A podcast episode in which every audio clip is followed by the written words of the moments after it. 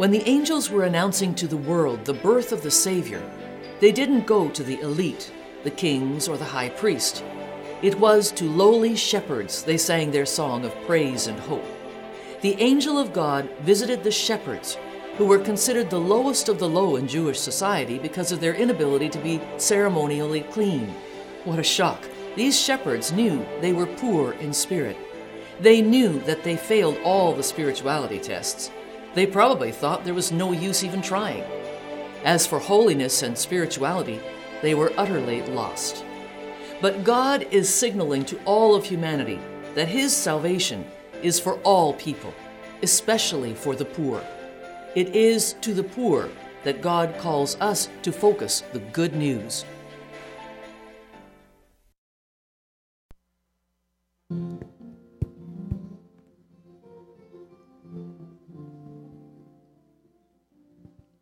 Good morning, everyone. So good to have you here today on this freezing cold Sunday morning, but it's sunny out and you can't have it all, right? So we'll be thankful for what we've got. Amen? So this morning we're continuing on in our Wenceslas's legacy. Say it with me Wenceslas's legacy. And what was his legacy? Here's a, a Christian man uh, who was rich by the world's standards but understood the necessity of being poor, poor in spirit, and understood the necessity of being, being kind to the poor. And so we sing that Christmas carol, Good King Wenceslas looked out. That last verse it says, Therefore, Christian men, be sure and I think in this was written in the mid 1800s, so for the year 2016, therefore, Christian men and women, be sure wealth or rank possessing, that is, when we talk about rank, we're talking about your position in society. Ye who now will bless the poor shall yourselves find blessing. So we recognize and understand, according to Scripture, according to what we believe as Christians, that God blesses the poor and that God also blesses those who bless the poor. And uh, I'm going to tell you this, folks. I want God's blessing throughout all of my life. Would anybody say amen to that? Yes, we want God's blessing. By the way, welcome to Poppy's mom, all the way from Africa. God bless you. God bless you. Welcome. So glad to have you here today. So, we are a church that loves to bless the poor and in case you are wondering this morning, uh, where do I fall? Do I fall in the rich category or do I fall in the poor category? I want you to know anybody who lives in Canada is in the rich category. If you've been to uh, some of the poor nations on the, on the planet and you see how some people live, then understand this the poorest people in Canada are considered rich by, by world standards.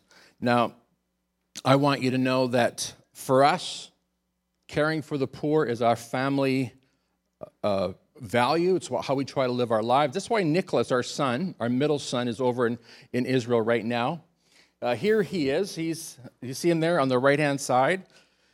Uh, he's lost a lot of weight because he hasn't got mom cooking for him, and he can't raid our pantry. He's always eating granola bars thinking that was healthy for him. Now he can't eat any granola bars and he's lost tons of weight. But here he is in Bethlehem. This is where he was last Sunday. While we were in church, he was in Bethlehem. And you'll notice in the background, in Bethlehem, in Israel, is uh, a nativity scene, which you rarely see nowadays here in, in, in Winnipeg. Uh, it seems like it's, it's, it's not a, a, politically correct thing to do, but how interesting that in, in Bethlehem we see that. Um, one of the stops along his along the way in his journeys was the Church of the Nativity. Before we go to the Church of the Nativity, this is sort of I was looking for a, an image that I identified with uh, because as, as, a child growing up and singing the Christmas carols, you know, uh, Silent Night, Holy Night, and uh, a little town of Bethlehem. This is kind of the image that came to my mind. Now I know that there is no place on earth that looks just like this. This is this is an artist rendition that sort of showcases the Holy Family, and then the Magi on the left-hand side, and the shepherds on the right, and all the people. I don't know who those other people are, but we got the Magi and we got the shepherds, and they've all come to worship Jesus. That's the image or the picture that most of us have in our minds. But this is, in fact, the reality. Um, uh, this, this actually is Bethlehem, and this is the Church of the Nativity. This was built by Emperor Constantine's mother, Helen. And uh, this is supposed to be the place that enshrines the birthplace of Jesus Christ. And, uh, you know, we don't know for sure if that's the case, but I'm going to say that if you, if you do any research on this, uh, there's a good chance that this really is, in fact, the place where Jesus was born. Now, let's not, none of us panic this morning about whether it is or isn't, because we do know that Jesus was born. Uh, where he was born exactly, we don't know. But this was, this was a shrine that was, was preserved in a most unusual way. Emperor Hadrian, when he came through this part of Israel, he tried to destroy all the Jewish and Christian religious sites. And so, this particular site, he turned it into a, uh, a shrine to the Greek god Adonis. Some of you may have heard of him. He's a youthful, uh, strong, virile, uh, handsome, uh, muscular God. And, and that lasted for a short time. Now, in, in trying to usurp the place of Jesus, actually, what happened is Hadrian preserved this site so that when, when Constantine declared that Christianity would be the religion of the empire, the Roman and then the Byzantine Empire, uh, actually, what happened then is that this then reverted back to Christian to a Christian site, and people have gone there for literally hundreds and hundreds of years, almost 2,000 years, to go and worship Jesus Christ, worship at the place where he was born. Now, they say that when the Persians, invade, Persians invaded uh, Israel, and I'll tell you, Israel has been invaded by just about everybody. When the Persians, and that's that would be modern day Iran, when they came here to invade, the story goes that they found a picture in the old church, in the old Byzantine church, of the Magi or the wise men who were coming to, to worship and to visit Jesus. Now, the Persians, they destroyed so many of the religious sites, but when they saw this picture of their own people, because they recognized the Persian dress, they recognized instantly that these, uh, these, this place was holy because they acknowledged, the people that built the church, the people that worshiped there, acknowledged that these Persians would come to worship Christ. They decided that they were going to preserve this, this particular site. So today, this is one of the uh, oldest existing church buildings in the world, and uh, some, some would, would say that it goes back to 100 AD. Not this particular structure, but the site itself. And so when you get there, you'll notice on the left hand side, on the bottom corner there, there's a tiny little, little hole there. That is actually the door going into the church. They call it the door of humiliation because it's only four feet high. And you have to bend down, you have to genuflect in order to enter into the, the church where uh, the shrine of Christ's birth is located. And what you do is you go down into a little grotto. The walls are lined with tapestries. And then when you get in there, here's what you see. You see this, this little spot here. And uh, they, this is apparently the spot where Jesus was born. Well, of course, we don't know that for sure. But the interesting thing is this, folks, is that we still recognize and still acknowledge that, that Jesus Christ was in fact born. And people come and celebrate this fact year after year, decade after decade, century after century, and even millennia after millennia. We see holy pictures on the walls, and we see surrounding that spot the candles and the censers for, for incense. It's a very, very special place. Now, here's the thing that struck me. So here we've got Hadrian coming along. He tries to destroy this spot, tries to, tries to destroy the witness and the testimony of the Christian faith. Here's what you and I need to understand Satan will do everything in his power to destroy our, our, our witness. He'll try to destroy the church. He tries to destroy the fact that, that, that the church is doing great things in the world. We see today Christians being beheaded in the Middle East. I don't know if any of you have been watching what's been happening in Aleppo, uh, but uh, throughout the Middle East and around the world, there's been unprecedented persecution of believers. But here's what you need to know is that as much as Satan tries to destroy the church, Jesus says that the gates of hell will not overwhelm the church. Jesus says, I will build my church and the gates of hell will not prevail. So before we go any further, I just want to remind everybody today that we serve a living Savior who is, who is uh, all powerful, almighty, and Satan can do what he wants to destroy us, to destroy our testimony, destroy our message. But the Bible says that Satan and hell will never prevail. The church of Jesus Christ marches on triumphant. Amen. Amen? That's what Christmas is about. We say hallelujah for that. Now, this morning, we want to talk about, about the shepherds. Two weeks ago, we talked about the Virgin Mary. Last week, we talked about the Magi, or sometimes called the wise men, sometimes called you know, the three kings. Some of you know that Christmas carol, We Three Kings of Orient are. Well, today we're going to talk about the shepherds. And you recognize that these characters or these people are all people associated with the Christmas story. Well, the shepherds have something very special to show us and something very important to teach us. And so I want to read to you from a passage of scripture, and it's Luke chapter 2, uh, verses 8 to 20. By the way, is anybody hot here? In the first service, it was 56 degrees. We had Ice Age come. That's the name of the company, Ice Age. Came and they fixed the, the thing. Now it's too hot in here, so I don't know if anybody can. Is anybody? Is everybody just right? Okay. If you're if you're too cold, just say something and we'll open a window. So we're looking at uh, Luke chapter two, starting at verse eight. Now listen to this. That night there were shepherds staying in the fields nearby, guarding their flocks of sheep. Suddenly, an angel of the Lord appeared among them, and the radiance of the Lord's glory surrounded them, and they were terrified. But the angel reassured them, Don't be afraid, he said. I bring you good news that will bring great joy to all people. The Savior, yes, the Messiah, the Lord, has been born today in Bethlehem, the city of David.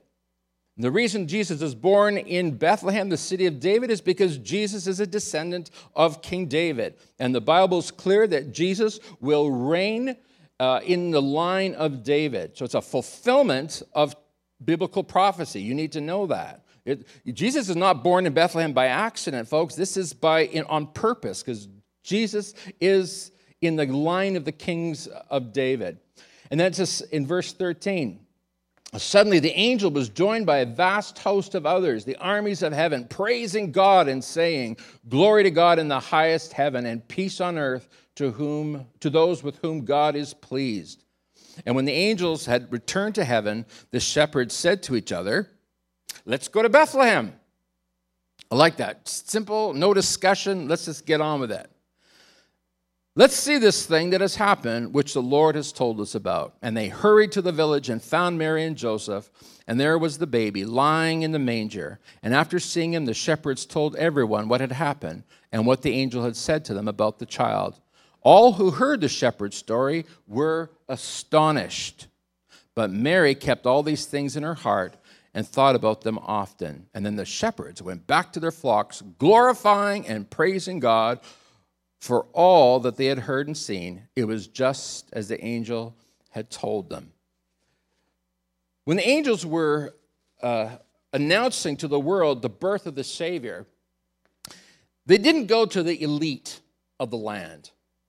If I was on the PR committee, I would recommend to God when, if you're going to be announcing the birth of Jesus, then you need to go to the powerful people of the land. I would have gone to the kings. I would have announced it to the kings. I would have announced it to the high priests. Uh, I would have announced it to uh, maybe to the Pharisees, uh, the, anybody who was in a position of power and influence. That's what I would have done. But you see, God operates in a, in a different way. God is not like us. Who does God bring this great announcement to? He brings it to none other than the angels, or than to the shepherds themselves through the angels. Now, I want you to see something. In verse 9, it says, Suddenly an angel of the Lord appeared among them, and the radiance of the Lord's glory surrounded them. I want you to see something here, folks. When it talks about the glory of the Lord surrounding them, this is not just a fancy way of saying uh, uh, it was a, a wonderful spiritual experience. There's something that is being communicated. A few weeks ago, you'll remember we talked about the Garden of Eden and how we see Eden manifested in different ways. And you'll remember that picture I had up of the tabernacle that was in the wilderness. And above the tabernacle was this, was this pillar of fire, a column of fire. That was, the, that was what we call the Shekinah glory, or the glory of God. And so when, when, when we read in the scriptures that, that the glory of the Lord uh, appeared to the shepherds, what's happening, folks, is that the, the very glory, the very presence, the very Shekinah glory of God is now in the presence of these shepherds, these lowly, dirty, smelly shepherds. You say, Pastor John, you're sure picking on the shepherds. Well, I'll tell you why in a moment. These, these men were the lowest of the lowest in, in their culture, in their society. And the Bible says in verse 9 that they were terrified in the presence of God. Now, we see the Shekinah glory in different places throughout the Old Testament. Remember when Moses goes up to Mount Sinai and he gets the law of God? And it says that, that, that Moses did not see God's face, but he saw God's glory. And that when Moses came down from the mountain, Mount Sinai, his face was literally glowing, and it terrified all the people who saw him. They couldn't look at Moses. In fact, Moses had to put a veil over his face because he was so full of the glory and the presence of God. Well, this is exactly what's happening here. The, the Shekinah glory that Moses experienced on Mount Sinai at the giving of the Ten Commandments is what the shepherds now are experiencing. And they were terrified. It's like, God, what are you doing in our presence? We're, we're not worthy of this. And so here's this angel of the Lord appearing, appearing to these lowly shepherds. So two things I want you to see. I want you to see that, that these angels, that these shepherds experience the glory of God. The second thing I want you to see is that they experienced a visitation from an angel. Now there hadn't been an angelic visitation for over 500 years. The last time the Bible speaks of a, of a visit from an angel is actually when Daniel had a visit from Gabriel, the angel Gabriel. And remember that angel Gabriel told Daniel, which we went over last week, told Daniel exactly when the Messiah would come. Remember, uh, Gabriel said to Daniel, when the decree is given to rebuild the temple in Jerusalem, start from that time and begin to count off the 70 times seven years. And that's when the Messiah will come. And by the way, folks, when, if we do that from the day, the actual date of the, the building, the, when the decree was given to rebuild the temple, we, when, we, when we calculate it, we find out that the Messiah comes exactly according to the prophecy given to Daniel through the angel Gabriel. 500 years later, the, the baby Jesus is born. Now remember, this angel has visited Mary it said, You're going to have a baby. The angel has visited Joseph and said, Go ahead, don't be afraid to marry, uh, to marry Mary. Uh, the angel has visited Zechariah. Zechariah was Mary's uncle. And remember, Zechariah and Elizabeth, uh, they had a child, and that little boy's name was John the Baptist. You know the story. And, and John the Baptist was the one that would prepare the way of the Lord, if you, if you remember your scripture. And now, fourthly, these angel, the angel Gabriel, is visiting these shepherds. And the Bible, the way the Bible describes it is that uh, Gabriel actually appeared amongst them. So, so just to imagine for a moment, these shepherds are, you know, tucking their sheep into bed. I mean, I, am not a shepherd, I, but imagine they, they got him into the sheepfold, they closed the gates, you know, they just did a quick look around, make sure everything's okay, and then suddenly, whoa, who's this? This is not one of the shepherds. Who are you, sir? And they recognized instantly that this guy was an angel. This was the angel Gabriel. And Gabriel is saying, something very special is going to happen. And then the angel, angel army begins to sing the song Glory to God in the highest, and peace on earth to those with whom God is pleased. Now, how could they say that to shepherds? Did you know that the shepherds were, were so considered so lowly, they were not allowed to testify in court for two reasons. uh, they were not recognized as, as good citizens. They were recognized to be people who would be thieves. They were not to be trusted. And secondly, they were considered to be uh, lacking in intelligence and ability. That a very low, low opinion of these shepherds. And I think the reason that this was so is because the shepherds uh, were considered ceremonially unclean. When people came to worship God, the Bible gives very clear instructions about how you need to be clean in order to come to the temple and to worship God. And these, these shepherds, quite frankly, could never get it together so that they could be clean enough to come and worship God. So they basically couldn't come to God. They were left out, they were excluded from worship. You know, it'd be like us having people standing at the door and looking you over and say, Well, no, you smell, you can't come in. or you're not dressed well enough, or I don't think you you look rich enough, so you can't come into the house of God. God is, is signaling something to humanity. God is saying, There's good news for all people, and particularly for poor people. Christianity is a faith for the poor.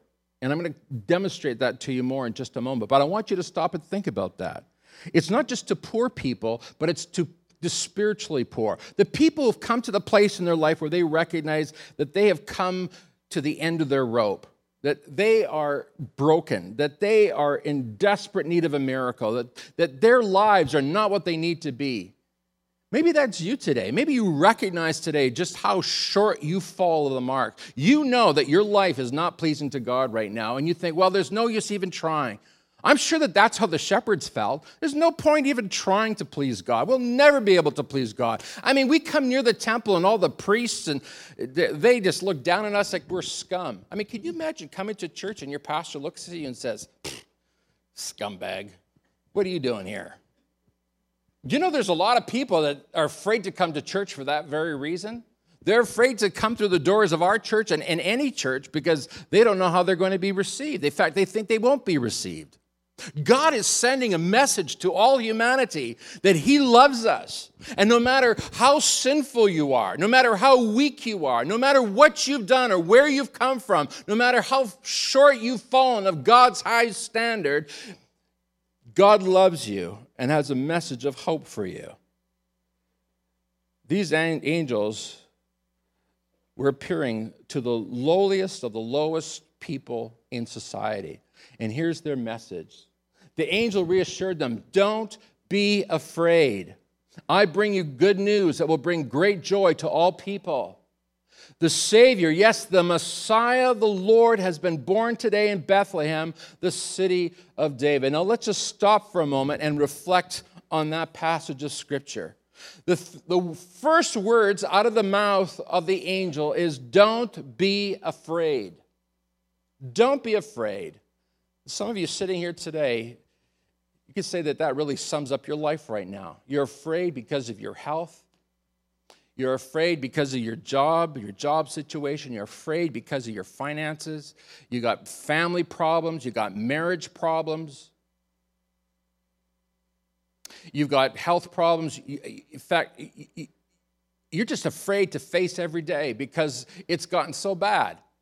You've got, you've got maybe some emotional and mental problems. You're, you're, you're, you're troubled by something.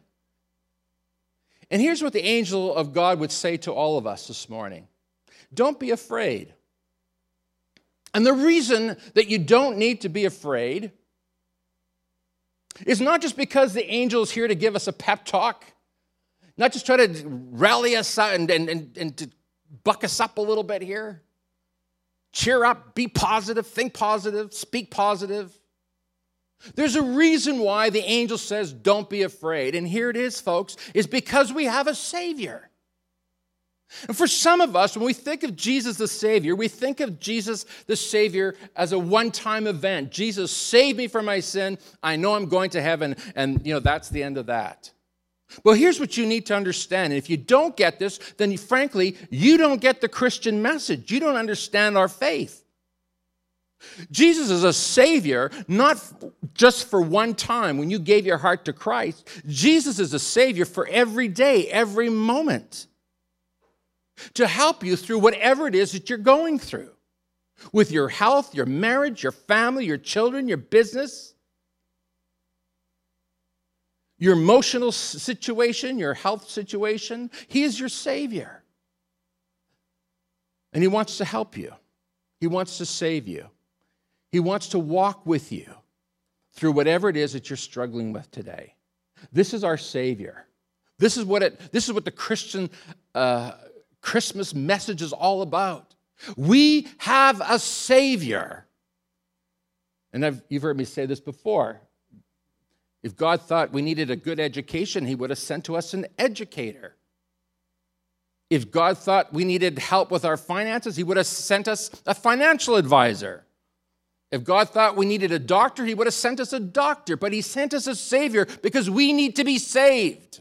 We need saving. And this is a tough tough world we live in. In fact, I've said this many times life is a battle. From the day you're born to the day you die, life is a battle. But the good news is, folks, you don't have to go through this life alone.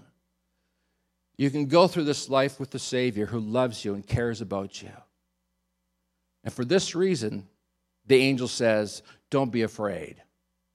If you're today afraid, God is speaking to you. How am I going to solve my situation? How am I going to solve my problems? How am I going to save my how am I going to save my marriage? How am I going to save my kids? How am I going to save my job? And God says, "Don't be afraid. You have a savior."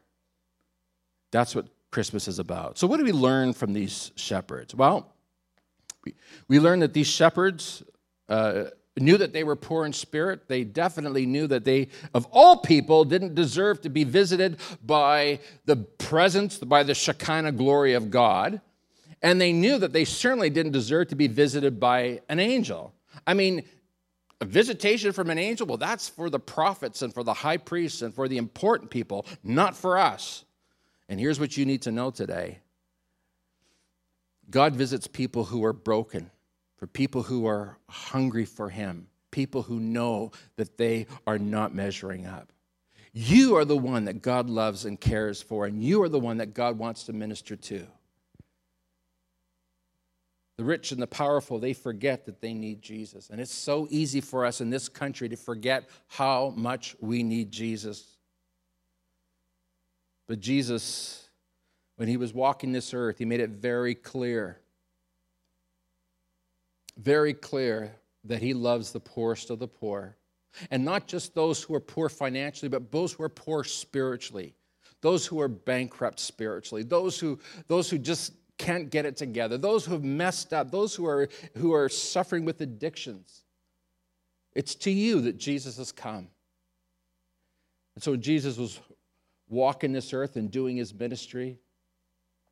He stands up in the temple or actually in the in the synagogue, and and uh, he announces what he's come to do, and he quotes directly from Isaiah 61, and he says, "The Spirit of the Lord is upon me to do what? To preach the good news,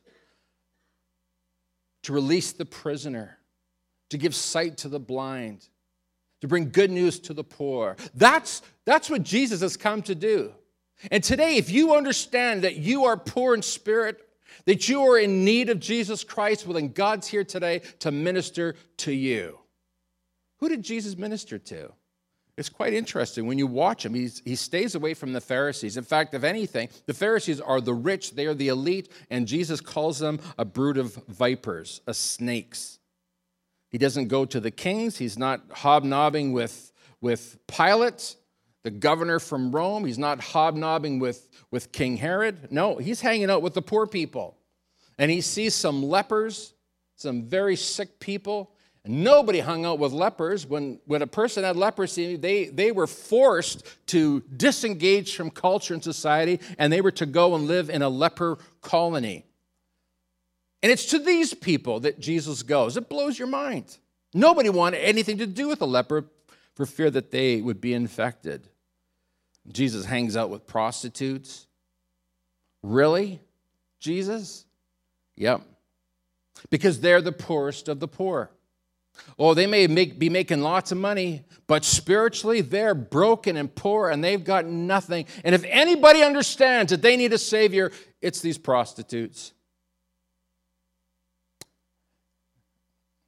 And Jesus, why don't you go hang out with with the teachers of the law, these educated men, these men who know the law and can recite it verbatim, word for word, book by book. Jesus is not interested in hanging out with the teachers of the law, the wise, the brilliant, the educated. No, he goes and says, I'm going to hang out with some fishermen who've got no education and probably can't read. They're the ones that I want to have as my disciples. And then it gets worse or it gets better depending on your perspective. Jesus looks at the tax collectors and says, You know what? I think I'm going to go and hang out with them. Now the Pharisees are absolutely livid. How dare you? By the way, the Pharisees are the religious uh, leaders of the day, uh, religious and leaders. And Jesus is hanging out with tax collectors. Now, these tax collectors, these are traitors because they have sided with the occupying force of Rome and they are collecting taxes for Rome. And not only are they collecting taxes for Rome, but they're collecting a little bit of extra for their own pockets. And people hated the tax collector. And Jesus says, Yeah, these are the ones I'm going to hang out with. In fact, one of them was one of his disciples, one of the 12. So here's Jesus hanging out with the poorest of the poor, the sick, the lepers, the prostitutes, fishermen, talking to women, by the way, that's another one. Oh man, a, a man didn't never talk to a woman. A woman was second class. But to Jesus, there's no woman who's second class. Ladies, would you say amen to that? Yeah. Jesus exalts women. The Pharisees looked at all these people that Jesus was ministering to, and he called, they just, they had one, one word for all these sick, leopard, prostitute, fishermen, tax collectors, and it was the word sinners. These are the people that Jesus was born to care for. That's why Jesus came to this earth. He came for you. But if you're sitting here today and you think, well, I don't fit into any of those categories, I'm a pretty decent, upstanding guy, be very careful. Because here's what Jesus says Jesus turned to his disciples and said, God blesses you who are poor, for the kingdom of God is yours. The kingdom of God does not belong to the rich, it belongs to the poor. It belongs to the people who recognize how much they need Jesus. That, my friends, is why the angels came and gave the great announcement of all people to the shepherds because they understood how very poor and needy they are. Are you poor today? I know everybody here today is rich. I mean, if you live in Canada, you're rich. So just let's put that behind us. But let me ask you this Are you poor? Are you poor spiritually? In other words, do you understand how much you need Jesus in your life? My prayer for you this Christmas is that you will take a step back and recognize where you're at spiritually, that you'd recognize your need. Want to know something? A few weeks ago, Chris gave me this picture, and you've seen it for the last two weeks. And this was at a camp that Chris and I think uh, um, Aaron and Jared, and I think Nick and Christy were at that one as well, and Dennis, and they, they did this wonderful camp for these kids. And here's a young child worshiping God. And you've heard me say this before, but Burundi is considered the poorest nation on the planet, and or one of the poorest, if not the first, the second poorest. But here's here are these children worshiping God, and look at this, and recognizing that with God they have everything they need. And here we are in the West with so much, and we don't recognize how very blessed we are. There's something very wrong with this picture. It's for this reason that James tells us in his epistle let the rich say, I am poor, and let the poor say, I am rich. In the Christian economy, understand that those who are poor can have a rich and vibrant relationship with God where you experience the power of God at work in your life, not just at Christmas time and not just on Sunday, but every day, moment by moment by moment. This is, my friends, what it means to be a Christian. that Jesus is at work in your life day by day, moment by moment. Have you uh, forgotten about God, or are you so rich that you don't need Him?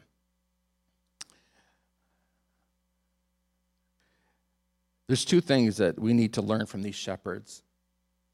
And the first thing that we need to understand is that we need to be like them, that is, poor in spirit. When they heard that the Messiah was born, the first thing they said, as you heard, let's go to Bethlehem. Let's not delay. I'm going to tell you, folks, you don't have to wait till Christmas time to come to church. You don't have to wait till Christmas to experience the Savior. You can run to Jesus every single day. In fact, that is what God wants you to do. Run to Him with your, with your need, with your poverty, with your spiritual poverty. Come to God and say, God, I'm a mess. I need your saving. I need your help. He's a Savior. He knows you need saving, He knows you need help. What are you waiting for? You got problems? Run to the Savior. Be like the shepherds. Don't delay. Run. They knew they needed the Savior. The shepherds, when they got that revelation, they believed it. This morning, I'm telling you that you, have got a Savior that wants to help you, wants to help you through whatever it is that you're going through. What are you going through today? I know everybody here is going through something. I know everybody here today has got something that, that nags at the back of your mind. I know that. That's why you need a Savior. And the shepherds, I know God knew He could trust the shepherds. He knew that if there's anybody that's going to respond to the good news, it's going to be the shepherds because they knew how poor they were. And so this morning, the angels the Bible says, are encamped around this very sanctuary. You don't, maybe don't see them, but they're here. Because they love to hear the gospel message. That's what we read in Hebrews. They love to incline their ear to listen to the gospel, to the good news. They love to hear Jesus Christ proclaimed. They love to hear the message about the Savior. Do you love to hear the message? And will you respond to him? Will you say, Lord Jesus, I, I, I'm, I'm sorry. I'm sorry for forgetting you, especially at this time of the year. Well, these shepherds, they got the revelation, they believed it, and they ran to Bethlehem. They ran to that place. And after they'd been there to see the baby, and they went and told everybody, they were the first evangelists, the first witnessers, if there's such a word. In verse 18, this is a very astonishing verse to me. All who heard the shepherd's story were astonished. Let me say it again. All who heard the shepherd's story were astonished. And that's it. When the shepherds heard the message from the angels, what did they do? They ran to Jesus. These people who heard the shepherd's story, they were simply astonished, and that was it. They didn't do anything. They didn't respond. They didn't run to Jesus. They didn't run to see the Messiah. They just thought, wow, that's a cool story. I want to tell you, this, folks, is a verse that reflects people here in North America. We hear the gospel, we hear the truth. The pastor sweats it up trying to preach the gospel. And we think, isn't that nice? He's really excited today and we walk away. No response. All these people have heard the gospel message that the Messiah, the promised Messiah, the one that Israel had been hoping for and looking for for hundreds of years, has finally come, and they were only astonished. Can I say this to you today? Being astonished is not good enough. Having a heart full of wonder is not good enough. Clapping your hands, applauding the story, it's not good enough. You need to do what the shepherds did. They ran to Jesus. When's the last time you talked to Jesus about your situation, about your problems, your struggles?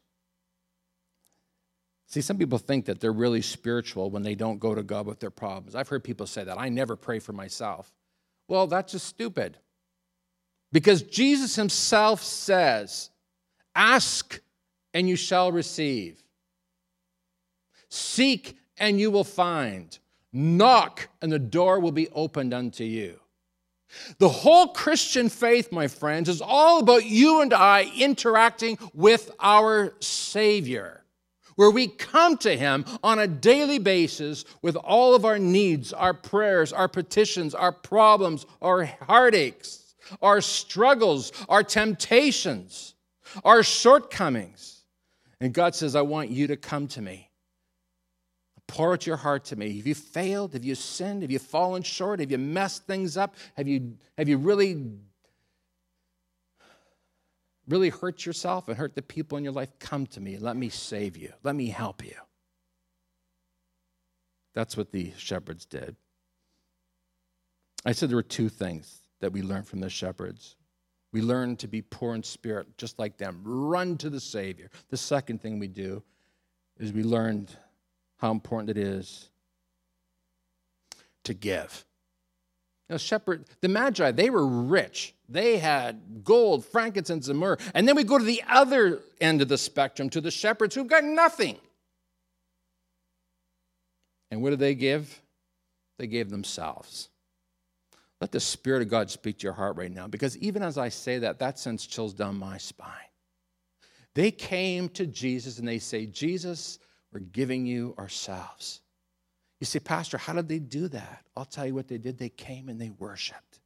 They came to Jesus and they worshiped. They gave their time, they gave themselves.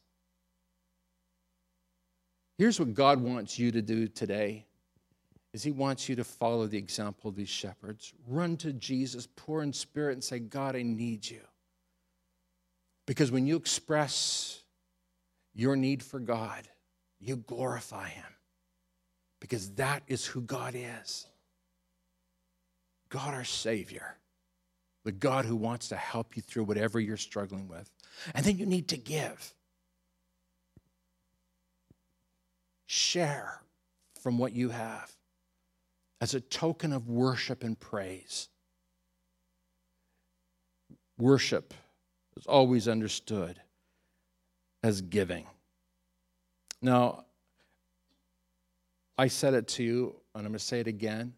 We are here in North America, we're rich, every one of us. And here's what Jesus warns us I'll say it again it's easier for a camel to go through the eye of a needle than for a rich person to enter the kingdom of God. If you and I are going to know Jesus and walk with him and be Christians, then the first thing that you're going to have to understand is that rich people have a hard time getting into heaven. You say, Pastor, what hope have we got in Canada? I'll tell you be poor in spirit and give. I don't care who you give to, but just give. Give to the poor, give to those in need, give to your children, give to people at work. Give bring them a box of donuts tomorrow morning when you go to work, but give. Because understand that when you give, that's when you're most like your God in heaven. When you give, that's when we're most like Christ.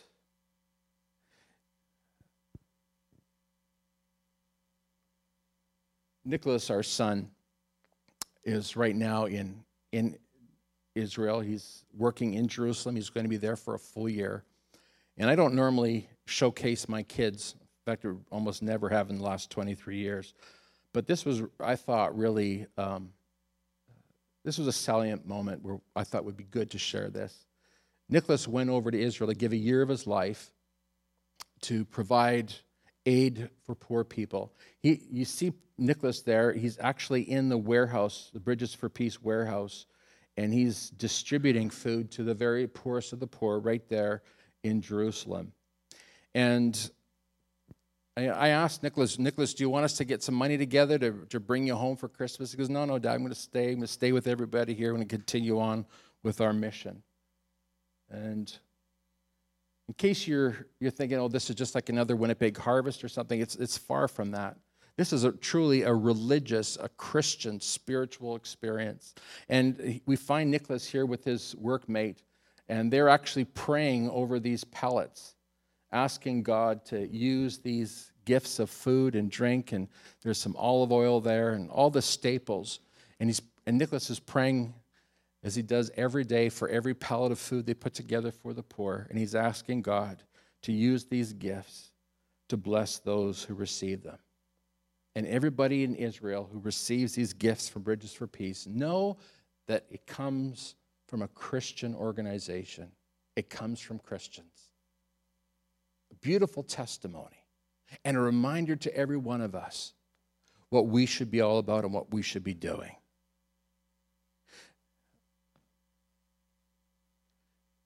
We've got just another week left until Christmas. And my prayer for you this week is rather than being stressed out and panicky about the season, what you need to do, you need to take a lesson, a few lessons from the shepherds. Poor in spirit, cry out to Jesus. Whatever your situation, just cry out to Jesus Jesus, help me. Jesus, I need you. And let the Savior minister to you wherever you are and whatever your situation may be and then, like the shepherds, give. Blessed are the poor in spirit. And then give, because the Bible says it's more blessed to give than to be received.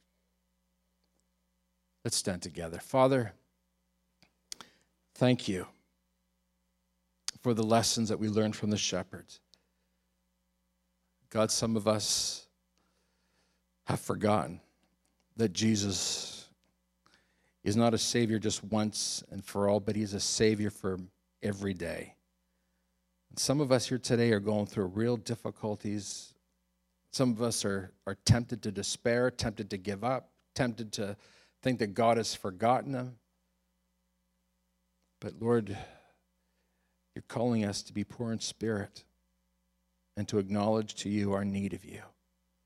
So, Jesus, would you break through the hard crust of our hearts? break through and touch us in the very deepest parts of our being. Break through the darkness so that light would shine once again in our hearts and that we would know the joy of the Lord, that we would have a peace because we hear the angel voice, Don't be afraid, don't be afraid. We hear it echoing in our minds right now. And we know that we don't need to be afraid because we have a Savior. And so as we go from this place, may we go as poor people who know that by earthly standards we're rich, but may we go giving and sharing as the people you've called us to be. And we pray that in Jesus' name. And everyone said it? Tell the person beside you, go give.